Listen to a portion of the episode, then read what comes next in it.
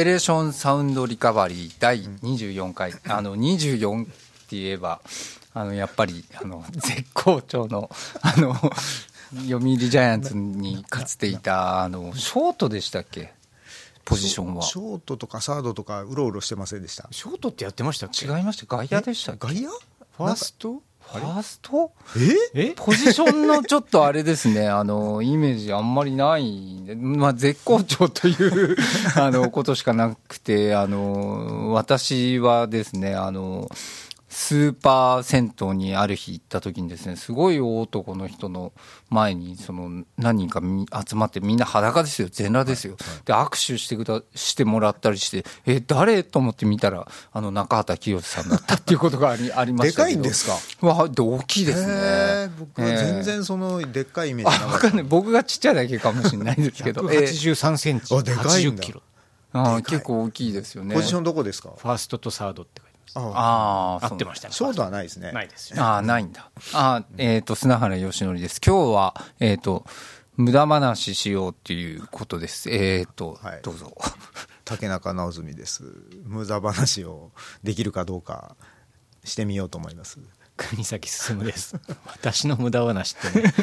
なんかあんま喋れないようなことが多いでえっ、と、すからね。たまにこう、なんていうんですかね、こう、なんとなくテーマ決めて話し始めるんですけども、なんかちょっと残骸みたいなものがボロボロボロボロ出てくるんですけども、今日はちょっと残骸をかき集めて、はい。あの、話してみようっていうことになりました。はい。どこまでできるか。はい。もしかしたらもうネタ切れで10分ぐらいで終わるかも、えっと、さっきちょっと、はあの、出た話で、イはいはい。eBay の話ですよ eBay の話ですね。eBay っていう、あの、オークションサイトがあるんですけども、あの、ワールドワイドの。はい。そこの話で、はい。えっと、竹中さんがちょっと話ししてましたね。はい。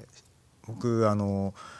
同じ話をね、はい何回もするのすごい苦手なんでもしかしたらものすごく散らかるかもしれないんですけど、はいはい。あのえっとでこれはあの eBay で売っ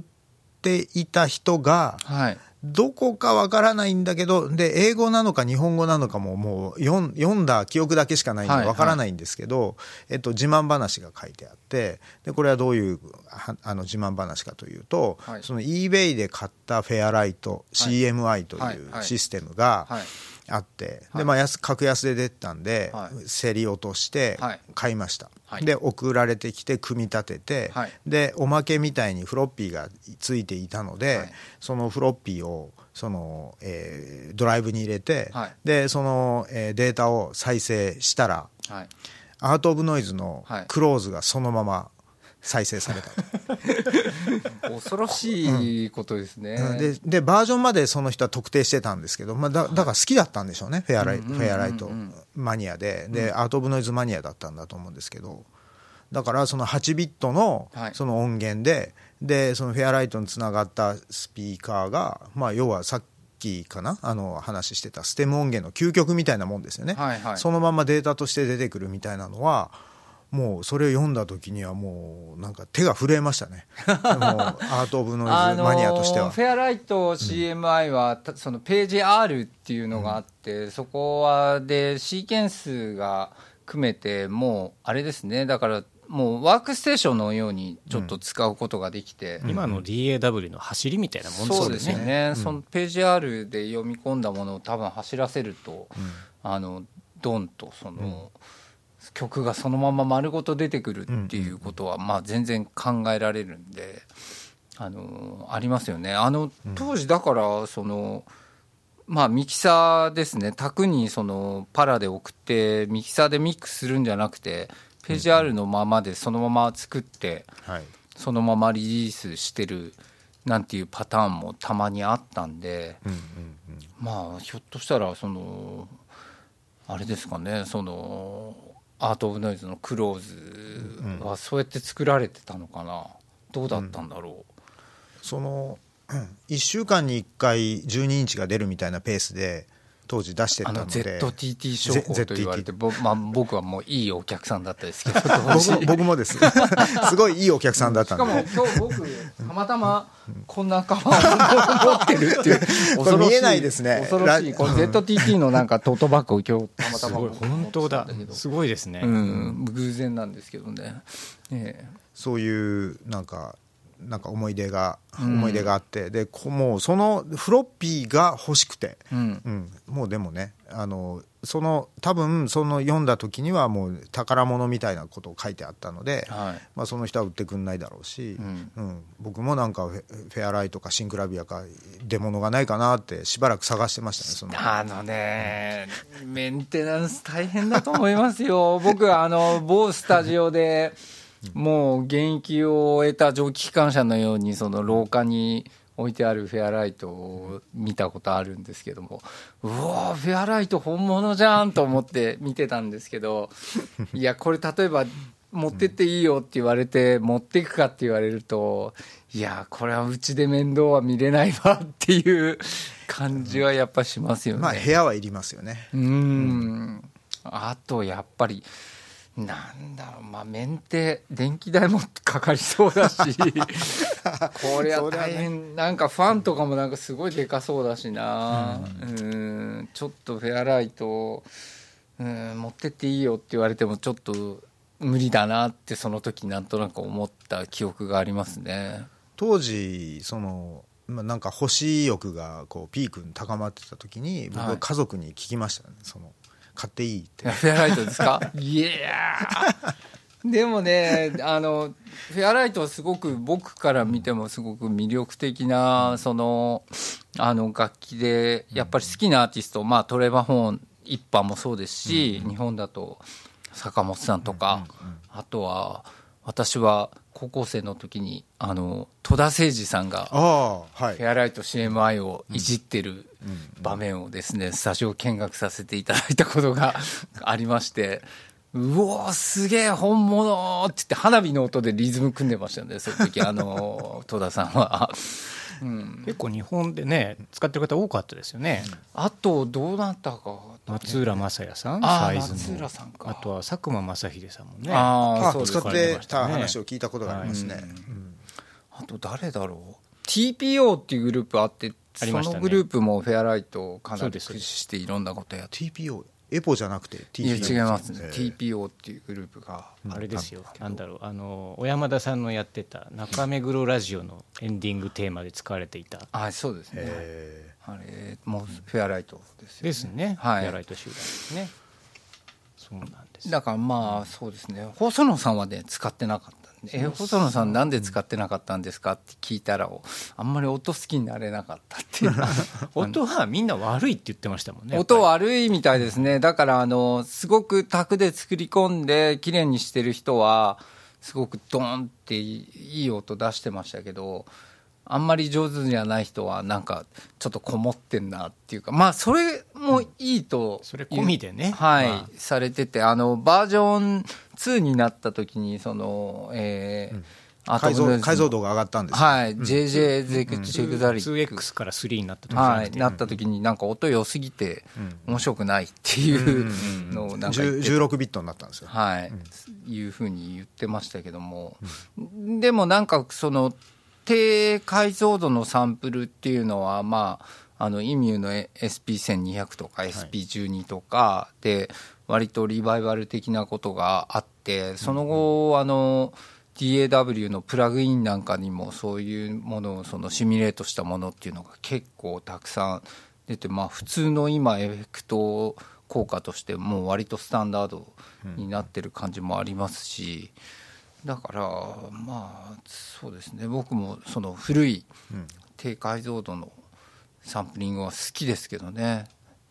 なんかそうやって音のね、まあ、悪い良さっていうのもあるしでもなんだろう1台で全てのパートを奏でられちゃうっていうところの魅力を当時はすごく思いましたね、坂本さんにしろ結局あの1台だけで作ったって曲があるわけじゃないですか。ありますね。なんかそこに当時はものすごく未来を感じました、本当にこのボックス一つでうん。全部やれてると、でそれこそあの音楽をフロッピーで売ることができるかもしれないっていうね、そういう妄想につながっていきましたね、あの当時僕小学生の時小学構3年4年ぐらいの時に最初シンセサイザうんーがもう本当にまだどんなものか全然分かんなかった時にシンセサイザーって何なのっていうある人に聞いたらいやどんな音でも出せる何でも出せるんだって思った時に一番最初にイメージしたのは実はフェアライトみたいな形だったんですよ。だからある音をもう分析してその楽器っていうか鍵盤にアサインしてその弾けるようになるっていう。しかもなんか例えば混じってる音とかをその分析させてその例えばあのギターとベースが混じってる音がありますよね。そそしたらギターだけを取り出せるとか、僕そんぐらいのことをその時に頭の中にあって、まあ、どんどん調べていくとあもっとなんか全然方向性違うなんかラジオとかに近いんだなっていうのが ちょっと分かっていくんですけど一番最初にしあの持ったイメージっていうのは実はフェアライトみたいな形だったんですよね。どんな音でも出せるっていうのは確かに当時の宣伝文句でしたよね。そうやって言われると、はいなんかそうなのかな妄想広がりますよね。ええ思ってたんですけど実は違うくてまあだからその僕が最初にどんな音でも出せるっていうふうに聞いてイメージしたのはフェアライトが本当に一番近かったまあでも今考えるとフェアライトも随分そのできること限られてますけどね。なんかそのうん。これ1台で全てのパートが奏でられるっていうのはその後なんでしょうねこう MIDI とかはい。いろんなまあデータが共通化されたりとか、ああとは音源がまあ GM 音源とかあったじゃないはいですか。はいありま要したね。するにみんなそのハードを持っていたら、はい。データだけで、あはい。の同じ曲を、まあ、はい。誰もが再生できると、はいでそれでなんだろうな、まあ、一時期もちろんカラオケとかも含めてものすごい盛り上がりを示しましたけれども、はい。かといって一般的にじゃあ MIDI データ GM 音源を買うっていうのがうん。ごくごく普通の人にまで、ね、流行ったかというとそうでもないですよ、ね。流行らなかったですね。ヤマハさんとか結構頑張ってやってた。山田さんローランドさんって、まあ、今、まあ、なんでしょうね DTM と言われる文化っていうのはその時にできたと思うんですけれども、だからそれこそそのデータを手に入れれば、ね、ステムだって作れるし、はい。まあ、いろいろなリミックスだって作れるしみたいな、はい。でもやっぱり音楽の聴き方として、えっと、なんですか演奏データでは、ね、流通し得なかった。ポピュラリティを得なかったってことなのかなっていう。声がないから。うん。それもあるかも。やっぱりその GM 音源といっても例えばドラムの音とかベースの音とかあとまあいろいろ何種類かあってあのそれをそのユニバーサルとしてその扱ってっていうことですけどもやっぱりそこの中に世界が全部収まるっていうのはそれはやっぱり難しいですね。レコーディングのその技術とかそのさまざまな実験とか、まあ、本当にまあビートルズみたいなバンドから始まっていいろんな人がいろんなことをしてきましたけど、それがチーム音源の中に収まるなんて、そんなわけねえだろうっていうふうに思うし例えばそれで作られたカラオケ例えばあの例えば電気グルーヴの曲が GM 音源のカラオケでオケだけ聞いた時にまあひでえなっていう。ひどいんだ。ひでえなって思ってもこんなじゃねえよっていうふうになんかまああでもこれここ頑張ってるかなとかそういうのはありましたけど、でもやっぱりそんな簡単じゃないですよね。本当にいろんなことやって音色とかそのミックスとか効果とか、うんまあ自分たちなりに当時できるいろんな実験しましたけど、やっぱりそれ GM で再現できないですよやっぱり。うん。その数の普及しなかったっていう事実そのものについてのそのマイノリティ感っていうのは、まあ、まあ置いとくとしてあの GM 音源とか MIDI の文脈って、はい。その着歌じゃない着メロがあったのでえっと、着メロってオリジナルの人が作るんじゃなくてその耳コピーみたいなことをする、まあ、上手い人下手な人両方あると思いますけど、はいはい。そういうあのね、えーほ本物じゃない感っていうのが伴っってきてしまったのが一つの範囲じゃないかなというふうには思いますね。うん。で本当に普及するとするとその SD 今でいう SD, SD カードみたいなものになんかまあ2万曲とか3万曲簡単に入るわけじゃないですか。はい。でその2万曲3万曲があの iPod の出だしの時に5ギガのものにスティーブ・ジョブズは5000曲入りますっていうことを言ってで、はい。おお5000曲すげえじゃんっていうことに成功したんですけど、はいあれが出るまではああのあのあのプレゼンがあるまではそのもしかしたらその5000曲だろうが1万曲だろうが2万曲だろうがなんかその偽物の塊でしょみたいな風になんかこう一般の人はね聞くと思ってしまうようなそのベースがあったような気がするんですよね。うんそれがその、まあ、カラオケではその、えーまあ、オ、ケが来てで自分の歌を載せればいいから本物偽物あんまり関係なく楽しく歌えればいいっていう用途には使われるようになったわけですけどあの、まあ、アーティストのアルバムを聴くみたいな、えーその本物であることがすごい重要な状況の時にその本物の壁を越えられなかったんじゃないかなっていうふうには思いますね。うん。まあそれあるでしょうね、それでだってそのだから本物をその低スペックの中にどうやって落とし込むかっていうのは、まあ、さっき言った耳コピーが上手な人とか、なんかこうなんて言うんだろう簡単に置き換える時のセンスってあるんですよね、これはちょっと簡単にしてもいい。ここはすごい大事だからこんだけデータ使わなきゃいけないとか。例えばあの僕その以前ゲームの移植の仕事をすごく昔にしてたことあるんですけど、あのあるデータをなんかこう間引いていくとかっていう、そんな単純な作業じゃないんですよ、意外とグラフィックとかそういう使えるもんはちょっとそのコンバートして軽くして使うんですけど、まあ、耳コピに実はかなり近いんですよね、目で実際のゲームをやってそれをこう小さいプログラムの中でこう再現していくっていうのを延々やっていく感じでだからその移植当時の移植そのアーケードの移植でもよくできてるものとダメなものがすごいはっきりしてるのはそのちょっと耳コピの感覚に近くてだからまああの上手下手がすごい出ちゃうというか。はいはい。うん。まあ、あのそうですよね。そもそも音源のスペックが違いますからね。そうなんですね。あの PCM が使えるとか、はい。区形波が出るとかうん。っていうのが、あの昔はハードウェアによって全然違いましたからね。そうなんですよね、だからまあこれよくできてるね。これダメだねとか、もうその時点でちょっと違うっていうか。うん。まあでもまあカルチャーとしてはその面白い側面もあったような気がしますけどねそういう意味じゃ。うんミディって最初のあの低スペックの時代からすごいあのバラ色の未来をこう言われてで今インターネット上で演奏データを送るみたいなことにはもうミディししかないような状況でしょ？あのお音を丸ごとこうストリームするっていうことじゃなければ、はい。そのえーピアノで弾いたものがそのままリアルタイムでなんかヨーロッパでも聴けるみたいなのってもう完全にミディですよね。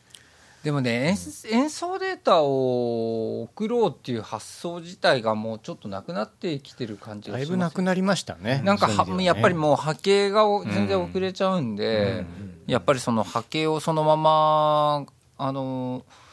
その送ろうっていう感じじゃないですか今だから演奏データとしてその重宝されてるとしたら例えばそのなんていうんですか電子ピアノみたいなのとか、まあ、生ピアノでもいいんですけど、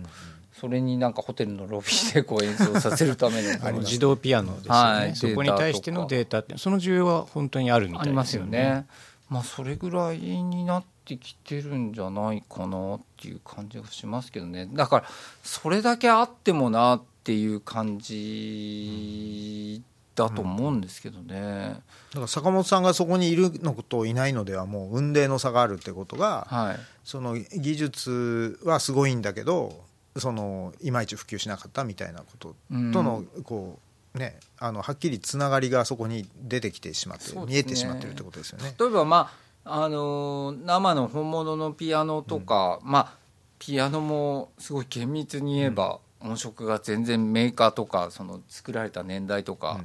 メンテナンスのあれによって全然音色が違ったりはするんですけど、なんとなくその生ピアノにじゃあこの演奏データをっていうんであれば、割と割とあ同じだねっていうふうになんとなくなりますけど、例えばシンセとか、そういうものになるとやっぱりシンセの音色ってかなり難しいですよね。あの難しいですね。うん、同じって言われてもなんか違うぞとか、例えばプロフェット5なんかにしても、バージョン1とバージョン4全然違うじゃんみたいな話があったりとか、なんかねベルの音とか、えーギターの音とかって言ってももう何千何万種類っていうんですかね。あの、これとこれがち違うっていうのが分かっちゃう時点でやっぱりちょっと違うものだし、個体差もあるって言いますよね。ありますね。これがいいみたいな。はいありますね。だから同じシンセ3つぐらいその並べて聞き比べとかしたことありますけど、やっぱり結構違いますよ。あやっぱそんなもんですか、うん、こう違いますよね。うんなんか職業柄たまにシンセ貸してとか言われることがあって貸すことあるんですけど音が違ったって言ってすごい不服そうに返されたこととかあって。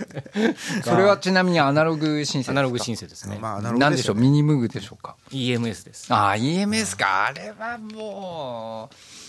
個体差ありそうですよね。を坂本さんに貸して。ああ違うって言われた違うって言われました。がでもい坂本さんあんまり EMS のイメージないんだけどな。最近よく使ってらっしゃいますよ。このあそうですか。10年ぐらいはものすごくライブには必ずあ持ってかれる感じそうでうん。そうなんですよ。なんか日本でのライブちょっとしたイベントがあったんで、うん。あのあの本体はニューヨークに置いてあるからちょっと日本で誰か持ってないって言われて「あ持ってますよ貸しますよ」って言ってニコニコしてたら そんな感じですよ。でもまあ EMS なんかこう楽器楽器ではあるんですけどなんかこうなんか偶然性とかですよね。やっぱり偶然性そのチャンスオペレーション的な、そういう楽器ですよね。その部分はもちろん変わらないと思うんですけど、はい。そこから出てくる出音がうん。やはりね先生のお耳にはちょっと合わなかった。あと音変わるしな。変わりますよね。変わります、うん。なんかだから自分は自分で自分のしかまあ普通は触ってないですから、ええこれでいいと思って触ってますけどね、はいはい。でそれに出てくる音に自分をアジャストしていますから、そうそうっていう感じで気に入って使ってますけど、アナログ申請はやっぱりちょっと生き物っぽいからその変わるんだよな何年もずっといてもねえあのペットでも何でもそうですけどずっと同じじゃないじゃないですか。だからそういう感覚にちょっと近いっていうかね。うんうん。それはあると思いますねそういうコントロールする楽しみってあると思うんですけど逆にさっきのあの、えーこういろいろ選択肢があるとなんかまあエンドユーザー受動型のユーザーとしては混乱をかえって招くみたいな部分があるのでな,、まあ、なかなかだから例えば真空管アンプなんかがあのあれもね電源入れてすぐはもうまともな音出ないわけですけどなんかあんまりその普及しない理由なのかもしれませんね。竹中さんちなみに自分のはい。家っていうかプライベートなそのあのリスニング環境の中に真空管あります？いやあったんですけど、え使ってない。ああそうなんだ。今使ってないですね、はい。うん。あのなんかねやっぱ気気軽なのが良くてで電源の管理がねあの熱くなるじゃないですか、はいはいはい。でしかもなんか20分前からつけとかないと本気出さないみたいなのありますよはいはいねなんかそれがやっぱり億劫になっちゃって、うん。でもう今やあれですよあの何でしたっけあのアップルのこういうやつ。ホームポッド。はいはいはい。あれが何がいいかって再生させてほっとくと電源が勝手に切れるんですよ。ああそうなんだ、だからなんかそういうものをなんか使う自分を呪いながらまあでもなんか新風を聞くみたいなの仕事みたいになってるんで、まあ、新風聞く時にはそれを使うようになってますね。なんかでもそのカ,、カフェとかで自分のサウンドシステム聞かせるうんなん。か仕事とかやってたらなんか贅沢でいいなっていう感じが、憧れますよね、うん、ちょっと憧れありますね、なんか。いいですよね。うん。あの真空管アンプで僕はいいなと思う点がもう一つあってあの昔のソ連の真空管を今の真空管アンプにさせるでしょ？はいはいはい。その互換性がすごいと思って、はいそうですよね。結局その真空管に求める性能とかっていうのが、その確か足が 4, 4本かな？出てるんですけど、はい。その未だに刺さってでそれがそのアノードカソードみたいな、い。その電子部品のプリミティブなものがはい。そのまま守られているわけですよね。うん。うん。でそれを差し替えさえすればまあなんかとにかく50年前のもんだろうが何だろうが動くみたいなのっはいてすごいこうコレクター欲をそそるというかなんかすごい完成度の高いものだったんだなという感じはしてでしかもそのアンプにいるのは1つとか3つとかまあなんかいろいろ方式によっていろいろですけどそういうものがまあなんかえっとまあなんだろう今でいうポケモンみたいな感じではい。こう取り替えては楽しめるわけですよね。うんでその手のものってもうなんか最近あんまないなっていう感じがしてて。ね。うん。なんか買おうかな真空管のアンプ、うん。楽しいんじゃないですかねやっぱね。うん面倒くさいですけど楽しいと思います。音よ楽作らなくなりそう逆に。あそれはね、うんそれは控えた方がいいかもしれないですね。どっか引っかやってあこれいいなってそれにはまって別にもう作んなくてもいいやこの真空管沼に。どんな音か聞いてるだけで満足するからいいやっていう。そういうそうなっちゃいそうな気がするんだよな。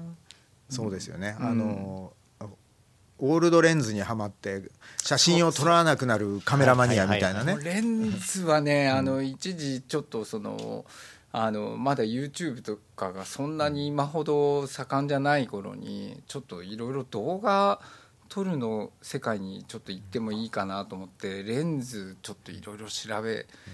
始めてうわこれはもう絶対ここに入っちゃダメだなと思ってもう途中で逃げましたけど。結構買ってましたよ。いわゆるオールドレンズとか私も、ああそうです鳥か崎さんも買っもう買ってた口です。あ買ってた口です、はい、もうもうあでもだからそういう意味では逃げずに一回沼に落ちました、ね、それあれでも麻薬ですよねあそこも。なんかロシア製レンズとか買ってましたね、あで本当に写真撮らなくなるんですよね。ーうんそうなんですよ。なんかこう眺めていてうおーとかうん。いやこれこれ怖い世界だなと思ったなのであの写真とか撮影は仕事だと割り切ってし、はい。もうめっちゃこう趣味性の低いツールに全部変えましたね。ああもう撮るだけって